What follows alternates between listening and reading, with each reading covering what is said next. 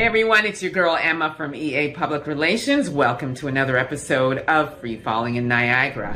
I'm going to talk to you about racism in the workplace. We have some sisters that are going to share their experiences working in the public sector, and they've been in these jobs for decades. Some for 20 years, some for over 20 years, and they've been overlooked time and time again. A white person was given the job over them and they're still in the same entry level position that they came in with. They also are going to share some of the racial um, situations that they suffered.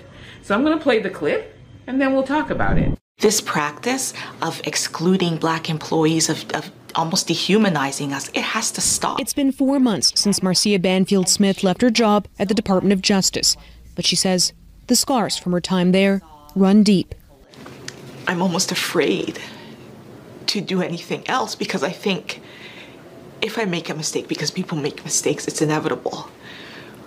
Will I then, or will they say this is why they never took her on at the Department of Justice? Banfield Smith says she watched as non black colleagues rose through the ranks while she was kept at the same job and same pay for 19 years. No, I came in in 2002 as, as a paralegal. I went to school. I became a lawyer. I had all these extra credentials, all this extra experience, and I never once, never once received a promotion. Anytime I tried to bring up anything, I was told, You're too sensitive. I still have to listen to racist jokes at team meetings. I still have to watch individuals who are not Black just leap above me to other opportunities that I should be awarded. It's a familiar story for Michelle Herbert, who still works for Service Canada she claims anti black discrimination has kept her at the same job for seven years and says she's now on leave because of the toll it's taken on her. The impact is devastating. My self esteem has been eroded.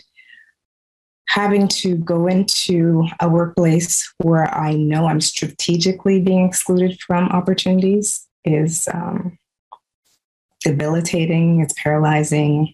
It causes me to doubt myself. It causes me to doubt my capabilities. Both women are now part of a proposed class action lawsuit of black civil servants, which has more than 1,000 plaintiffs. They filed a motion to have the suit certified. In a statement, the Treasury Board of Canada Secretariat, the employer of the Federal Public Service, said the court has not yet set a timetable for the remaining steps toward a certification motion, including a date. It added, at this stage, it would be premature to comment on how the next steps will unfold. Nobody wants to go to trial. Nobody wants to do any of this. But we can't be treated like this anymore. This is enough. Enough is enough. And because I have the opportunity to come forward, I come forward. At first, it was okay, but then it became a living nightmare. That's how Carol Sipp describes the 26 years she worked as a public servant.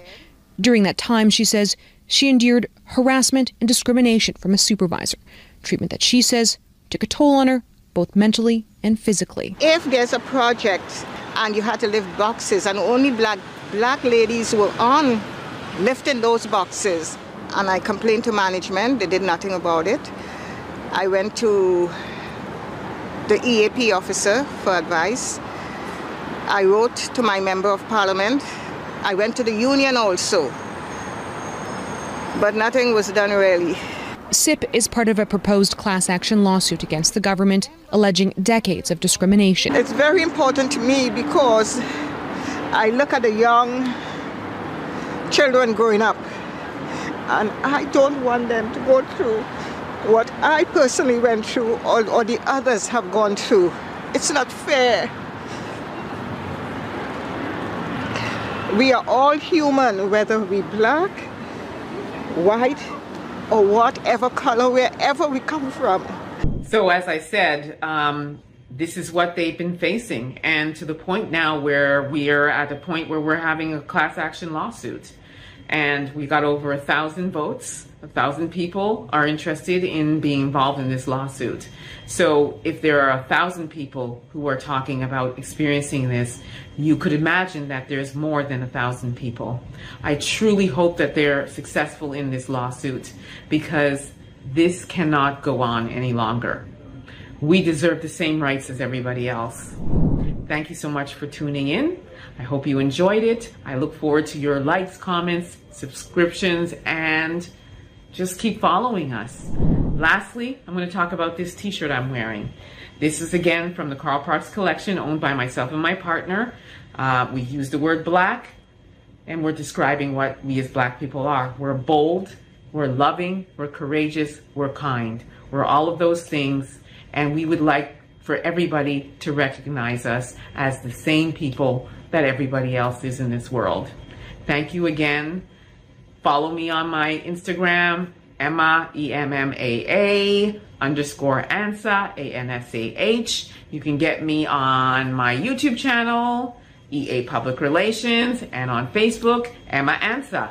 I look forward to seeing and speaking with you. Until then, peace be.